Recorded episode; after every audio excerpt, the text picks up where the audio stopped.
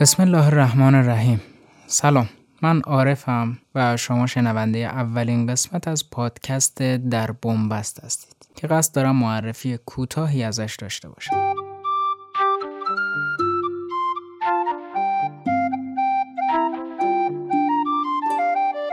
در بنبست دنبال اینه که صداشو به گوش دیگران برسونه و بگه اگه دنبال پیشرفت هستیم نباید در بنبست بمونیم و نباید بنبست بسازیم.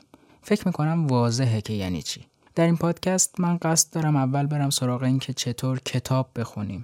شاید در نگاه اول این سوال به نظرتون خیلی ساده باشه و بگید خب کتاب رو باز می‌کنیم و شروع می‌کنیم به خوندن اینکه کاری نداره.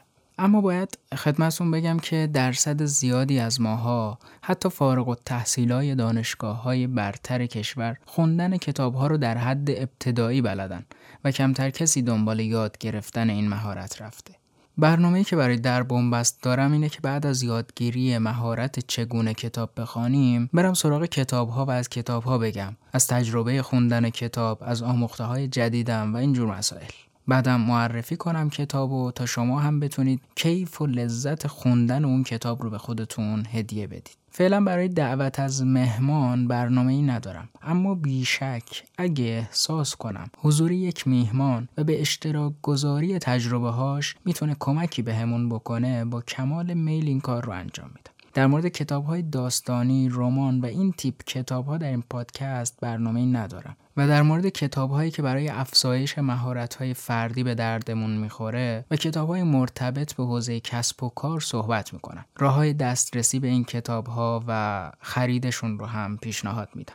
واقعیت اینه که من یک میل درونی شدید به سکوت دارم و یه میل متناقض با این سکوت. این تضاده باعث شد کمی به سمت شناختن اینها برم و نتیجه این شد که فهمیدم میل به سکوت در من زمانی فعاله که حرفی برای گفتن ندارم. حرفی که یقین داشته باشم ارزش صرف وقت و انرژی داشته باشه. هم برای خودم و هم برای کسی که برای شنیدنش وقت گذاشته. از طرفی دیدم همین نوع نگاه باعث میشه گاهی احساس کنم که چقدر دلم می‌خواد حرف بزنم. زمانی که مقدمه یک کتاب رو می‌خونم زمانی که یک مجله می‌خونم زمانی که یک پرونده به عنوان مثال از ترجمان رو می‌خونم یه مقاله می‌خونم توی سرم دیرینگ صدا میده که قرار چقدر این کتاب این مقاله ذهن منو باز کنه و باعث تغییرات جدید بشه. این زمانی که پر از انرژی میشم برای حرف زدن و به اشتراک گذاشتن این آموخته های جدیدم. دوست دارم که خیلی خیلی زود بیام و اونو با شما با دوستم با همسرم به اشتراک بذارم تا اون هم بدون این قضیه رو و به اون هم کمکی بشه.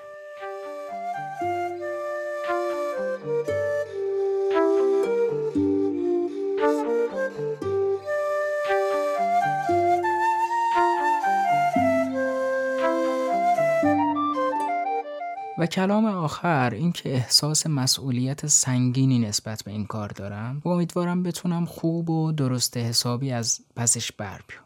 شما هم اگه راضی بودین و همراه من شدین لطفا در بنبست رو به دوستانتون که اهل کتاب و مطالعه هستن معرفی کنید تا بتونیم با هم به سهم خودمون کاری کنیم تا بنبست های زندگی خودمون و دیگران کمتر بشه.